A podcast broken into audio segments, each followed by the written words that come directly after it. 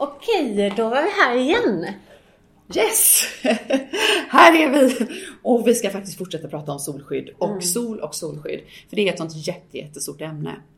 Och vi lovade ju förra gången att vi skulle utgå än mer ifrån eh, alla frågor som vi har Ja. fått in. Och det är fantastiskt att Ja. folk har så mycket frågor och är så engagerade. Det tycker vi om. Det tycker vi faktiskt om som sagt var.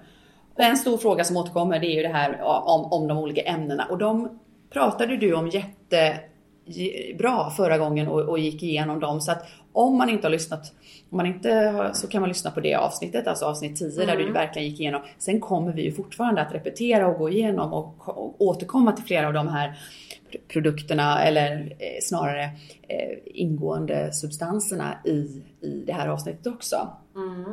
Och där får jag slå en slag, ett slag, vad säger man? Ett slag. i saken. Ett slag för Ett slag för. eh, att vi har faktiskt ehm, på skinonproject.com så har vi en, en sunscreen guide i fyra delar och där kan man läsa allt om vilka filter som finns, vilka som är de här äldre filterna som, som vi tycker att man bör undvika när det kommer till kemiska filter. Eh, vilka är de nyare filtrerna? Vad är skillnaden mellan fysikaliskt och kemiskt skydd? Hur mycket produkt ska man applicera etc. etc. De är på engelska de här artiklarna men eh, är det någon som tycker att det är problem så kanske vi kan översätta dem. Men eh, gå in där och, och läs för det finns väldigt mycket information.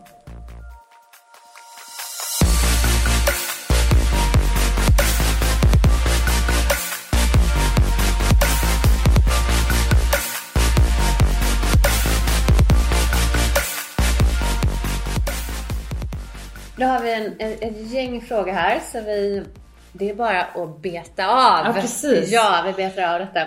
Vi har kört redan så här bra solskydd som man kan ha runt ögonen. Kan man ha runt ögonen? Ja, Vad säger vi om det egentligen? Ja, intressant fråga. Jag skulle nog säga att alla eh, solskydd som verkligen är utvecklade som solskydd, där har man gjort sådana här ögonirritationstest. För att säkerställa att man kan använda det runt ögonområdet. Däremot så är det många som är känsliga mot solskydd. Och eh, det, även om man tycker att man inte applicerar det rakt i ögat så har alla krämer liksom en tendens att krypa. Så de kan krypa flera centimeter på huden och sen faktiskt hamna i eh, ögat.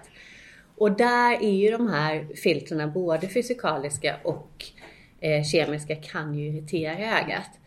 Jag tycker att det irriterar ögonen måste Ja, jag säga. ja. Mm. Och, och vad som är än värre ett problem för mig som har kontaktlinser, Ja. det är att linserna blir konstiga. Och jag applicerar verkligen inte solkräm liksom precis Nej. runt ögat men jag tycker ändå att jag får en konstig hinna på mina linser som Ja. gör att jag typ, att de Ja, alltså att de inte är följsamma på något sätt. Så jag tycker det är jättemärkligt.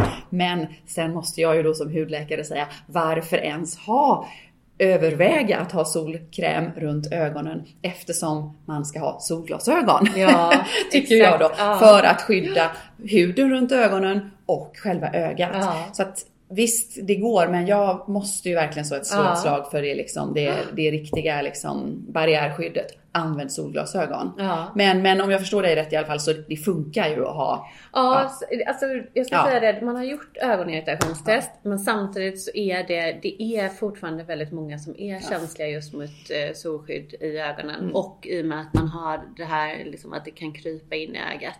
Mm. Så jag skulle precis säga samma sak som du att eh, använda ett par stora solglasögon.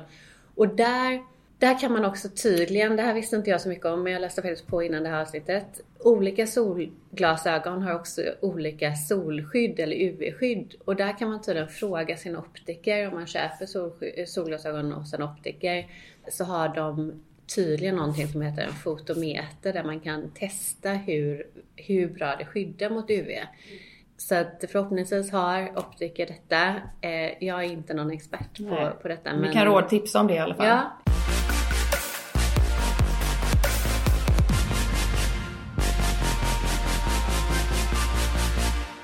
En del frågar ju om det här som vi egentligen har pratat om också. Måste man återapplicera under dagen? Och det har vi också pratat mycket om. Ja, det måste man. Ja. Man måste smörja på ny solkräm. Man kan alltså inte gå ut på morgonen och eh, ha det under dagen Nej. helt. Man brukar ju faktiskt rekommendera varannan timme. Ja. Eh, och det, det är väl någonting vi ska hålla oss till kanske. Ja, jag tror att det är ganska, ganska vettigt. Men hur gör man då med ansiktet? Om man har smink i Ja. ansiktet, lägger man solkrämen på eller lägger man den under? Ja, det Alltså, där är, och det är det jag tror eh, liksom är anledningen till att vi får så mycket frågor om det här. För folk sminkar sig ju naturligtvis. Eh, och hur gör man då? Men, men eh, ett solskydd ska ju vara under sminket. Ja. Och där är det ju tyvärr så att man får tvätta bort och eh, göra om den här proceduren om man ska vara på den säkra. Eller så använder man keps och en bredbrättad hatt. Mm. Ja. Då minskar ju det här behovet. Ja. Men det viktiga är ju att i det här fallet att veta att även om du lägger på solskydd på morgonen, sminkar dig, så håller det alltså inte hela dagen. Nej. Eh, Så att svaret på den frågan är att ja, man måste återapplicera helt enkelt. Mm. Sen frågar en del om man måste köpa nytt varje år och hållbarhet. Ja. Hmm, det, en, du- det har du säkert ett bra svar på. Jag gör ju inte alltid det, men jag Va? borde. Nej, jag du vet, jag vet, jag vet. Ja, men jag, jag ska, jag vet. Åh gud, åh gud. Men ja, nej, jag bara där, insåg att jag gör ju inte alltid det. nej, det där, så- jag skulle aldrig använda en Men är det då för att du inte tror att det har en skyddande effekt eller är det att du tänker att det är massa otäcka saker i själva krämen? Otäcka saker. Jag tror att, ha, speciellt om du har en öppnad förpackning, Ja. så i, i och med att liksom, hela mekanismen bakom de här eh, ämnena, att de ska absorbera UV, det gör att de, är, de kan vara instabila och där, då kan de brytas ner. Eh, och jag vill inte riskera att ha ämnen, liksom metaboliter eller ämnen som jag inte vet vad det är. Det djur. låter jätteklokt. Jag ska verkligen tänka om. Det, det här var ingen rekommendation jag gav att, att spara dem från år till år. Det var bara en, en bild av tyvärr verkligheten som det råkar vara ibland. Men då måste jag ju säga så här att jag använder ju inte himla mycket solkräm för jag, skydd, jag försöker faktiskt inte vara i solen så mycket Nej. istället. Så, jag, så att, eh, ja. Men eh, nu, de gamla från förra året ska ut Ja, och in med det nya. Ut med det gamla, in med det nya varje Ja. vår. Okej, då vet vi det. Toppen. Det är bra, det är bra. Sen har vi en fråga här. Är SPF 50 tillräck- tillräckligt på områden där man behandlar solkeratos? Ah, just det. Och solkeratoser, eller som man också kallar aktiniska keratoser, det är samma sak. De är ju, det är ju alltså, det är ju solskador helt enkelt. Så att eh, Ja, jag tycker ju på ett sätt att har man solskador, aktiniska keratoser och sånt, då kanske man inte ska vara i solen alls. Det finns, jag hade en gammal hudläkarkollega som sa till sina patienter helt frankt att du har solat färdigt. Och ibland tänker jag att ja, det kanske ligger någonting i det om man börjar få aktiniska keratoser eller, eller solkeratoser. Men det är klart att även om man har fått det så är det klart att man måste ju leva och vara ute i solen. Så svaret på frågan är ju att ja, faktor 50 det liksom räcker ju om du är ute i solen. Men jag vill fortfarande säga på med keps och hatt och sen komplettera med solskyddsfaktor.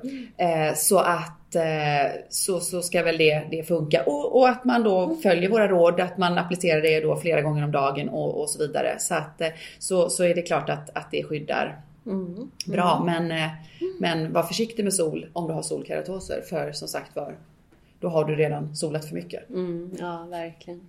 Sen har vi en fråga här. Vilken faktor bör man ha och hur mycket produkt måste man använda för skydd? Vi pratade ju lite om det förra avsnittet.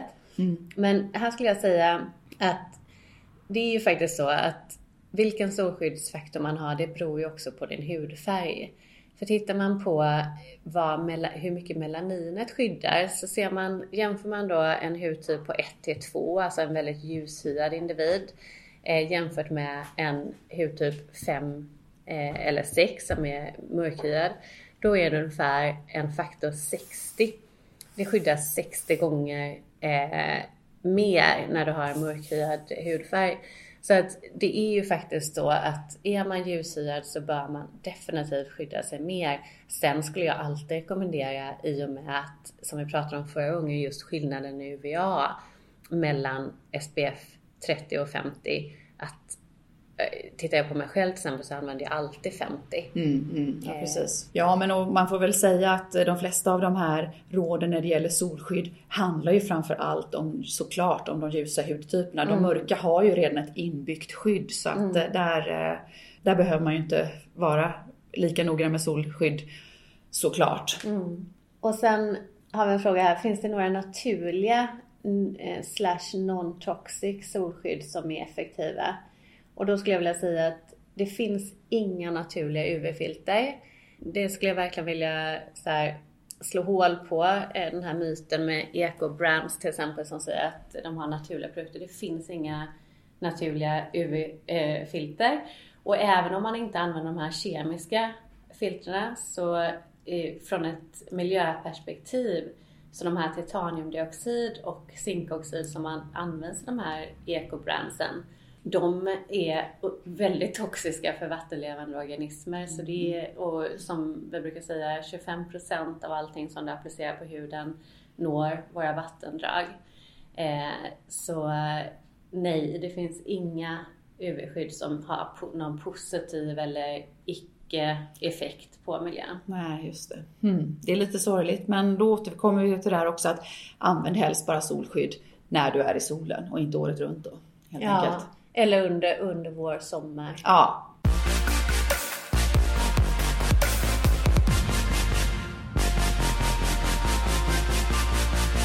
Solskydd och akne vid egen hud, det är också ett kärt ämne. Vad gör man då? Och där tycker jag är lite svårt att ge ett, ett svar som passar alla. Mm. För tyvärr är det lite individuellt. Mm. För en del kan reagera på själva själva solfiltret, mm. så att säga. Där har du någon fundering kring mm. vad som är bäst? Ja, för det första så anledningen till, oftast så är anledningen till att man får akne av eh, och finnar, det, det, ser vi ju till exempel, det är ju väldigt vanligt att eh, att man kommer tillbaka efter sommaren och har massa finnar på ryggen till exempel och det är ju för att man har haft massa solskyddsfaktor där. Och anledningen är oftast Anledningen till att man får att eh, de här produkterna är så annorlunda för huden, det är just för att speciellt de här kemiska filtrerna, de är väldigt svårläsliga och man behöver väldigt mycket av det för att ge en SPF 30 eller 50. Och man kan behöva, i en produkt kan man behöva ungefär 10% av alla de här UV-filtrerna. Så det är en tiondel av produkten som faktiskt är, består av UV-filter. Och då ska du lösa allt detta för att det ska, för att det ska bli homogent i produkten. Och då behöver man ganska kraftiga oljor. Du, du kan inte ha vilka oljor som helst för att lösa de här eh, solskyddsfaktorerna. Och de här oljorna i sig som löser UV-filtrerna, mm. de kan ha komedogenic effekt som man säger. Och det är alltså akneframkallande effekt. Ja, och det är ju, för det är ju precis vad vi många gånger säger till våra patienter med akne, att, att undvik sånt som täpper till porerna. Mm. Men det gör ju det här då alltså. Gäller detta mest de kemiska filtrerna som du beskrev eller gäller det även samma sak med fysikaliska filter, att man måste lösa dem i olja och så? Inte riktigt på samma sätt. Men däremot så lägger ju det också sig som en mm, hinna. Mm, mm. För det är ju hela effekten bakom en fysikalisk mm. är att det lägger sig som en ganska tjock hinna mm. på huden. Så där kan man även få samma problem just på grund av den här framkallande hinnan. Men det finns, jag skulle säga... Sådana här lättflytande... Det, ja, men det, exakt. Jag, till exempel någonting som många med den typen av problematik tycker jag har, har fungerat. Det, det är faktiskt Roche-Posay Chaka Fluid. Det är en väldigt lättflytande mm. filter med SPF 50. Den, eh, det är faktiskt den jag många gånger rekommenderar också. Ja. Och, och just det här, framför allt att, att, att konsistensen är lättflytande. Mm. Det i alla fall ökar chansen att det kommer att fungera. Ja. Men, men det finns ju inga garantier så tyvärr måste man väl pröva sig lite fram. Men, men skulle vi ge ett generellt råd så är det att använda ja, säger vi lite mer lättflytande konsistens ja. på SPFen i alla fall. Ja, precis då är det ju många, många, många som vill ha konkreta tips på märken, produkter etc. Och här, som vi pratade om förra avsnittet, så jag tycker det är otroligt viktigt att faktiskt välja, när det gäller solskydd, välj europeiska varumärken eh, som inte använder de här, som oftast inte använder de här äldre filtrerna som amerikanska bolag ofta gör. Och varför gör de amerikanska bolagen det? Jo, för att FDA har inte godkänt de europeiska filtrerna.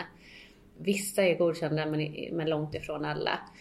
Så därför så skulle jag välja bolag som har lång erfarenhet också av utveckling av solskydd och det är bland annat, jag skulle säga Bayersdorf, Eucerin har bra produkter.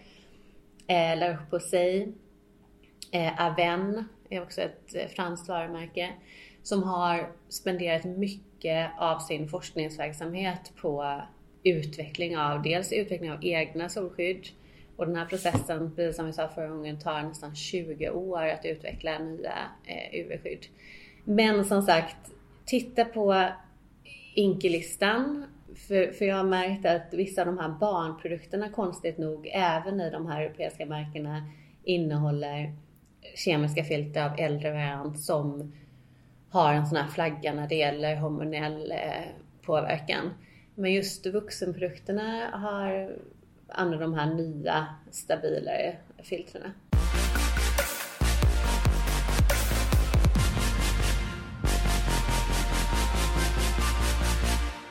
En del undrar ju också hur det är med eh, behandling med eh, retinol till exempel eller olika eh, syror och sånt sommartid. Mm. Ehm, ett tips tänker jag kanske skulle kunna vara att ha som också faktiskt är en fråga här, att kunna ha, att gör det någonting om man har retinol i sin nattkräm och sen har solskydd på dagen, då borde inte det vara någon större fara. Nej precis. Jag, skulle nog säga att Använder man starka retinoider, alltså där man ser en påverkan på huden, till exempel att man fjällar eller att man på det, liksom ser den här påverkan på huden, då det tycker jag man ska undvika på sommaren. Om man bara använder retinoider för anti-aging eh, aspekten. Då, då kanske det är bättre att använda de här starka retinoiderna på, på, under andra säsonger på året. Men är det retinol som, där man inte, liksom en svag retinol eller låg koncentration som man inte ser den här påverkan på huden, att man fjällar mm. och sådär. Då är det inga problem. Jag menar, vi har ju retinol helt naturligt mm. i vår hud. Så att eh, det, det skulle jag säga inte, inte har någon negativ effekt. Nej, och det är ju samma som folk frågar ju ibland om man eh, isotretinoin, den här liksom som vi säger lite då starkare aknebehandlingen, det är ju en form av eh, retinoid och eh, den är ju många som tänker att man absolut inte kan genomgå en sån behandling under sommaren. Och det är klart att har man liksom lindrigare besvär så kanske man inte behöver sätta in det under sommaren för då måste man ju vara mer noggrann med solskydd. Men har man kraftig akne så ser jag inga problem att, att behandla under sommaren bara man är noggrann mm. med solskydd. Väldigt noggrann med solskydd mm. så att säga. Så, så kan man ju göra det.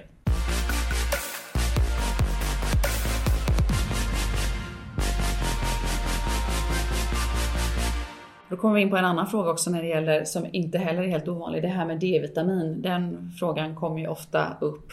Många patienter som jag har vill ju gärna hänvisa till sin D-vitaminproduktion som en ursäkt för att ligga länge i solen. Och eh, menar på att ja, men jag måste ju sola en del för annars får jag inget D-vitamin. Men där är det ju så att när solen är som starkast Eh, när vi alltså riskerar att bränna oss och, och, så, då krävs det väldigt liten stund i solen för att få en fullständigt tillräcklig D-vitaminproduktion. Man säger att det räcker med att vara med typ händer och underarmar i solen kanske 20 minuter för att maxa sin D-vitaminproduktion. Mm. Så att någon längre tider än så i solen behöver man inte vara. Och då är ju då samma fråga många gånger, men om jag använder solskyddsfaktor då kanske jag inte får tillräckligt med D-vitamin. Men där är nog dessvärre erfarenheten så att de flesta använder ändå inte solskyddsfaktor, alltså så Mm. så, eh, vad ska jag säga, nitiskt som man verkligen då bör göra. Så att det sipprar nog igenom en hel del och eh, de flesta av oss eh, mm. får faktiskt mm. tillräckligt med D-vitamin. Det är inte det stora problemet, Nej. att vi inte får tillräckligt med D-vitamin och måste sola. Nej, jag läste faktiskt en studie om, om det där för inte så länge sedan när de utredde huruvida solskydd eh, skyddade mot D-vitaminproduktion och det, det kunde man inte se. Nej. Så att det är precis som du säger. Ja, alltså frågorna kanske fortsätter strömma in. Vi kanske även i nästa avsnitt eh, lite catch-up med ytterligare frågor kring sol och solskydd som vi ju tycker är viktigt och så. Eh, men eh, det var kanske allt för den här gången. Ja, du får lycka till med din patient. Tack snälla. Ja. Och du får ha en härlig dag också. Ja, det ska jag. Ha det bra Petra. Hej. Hej då allihopa.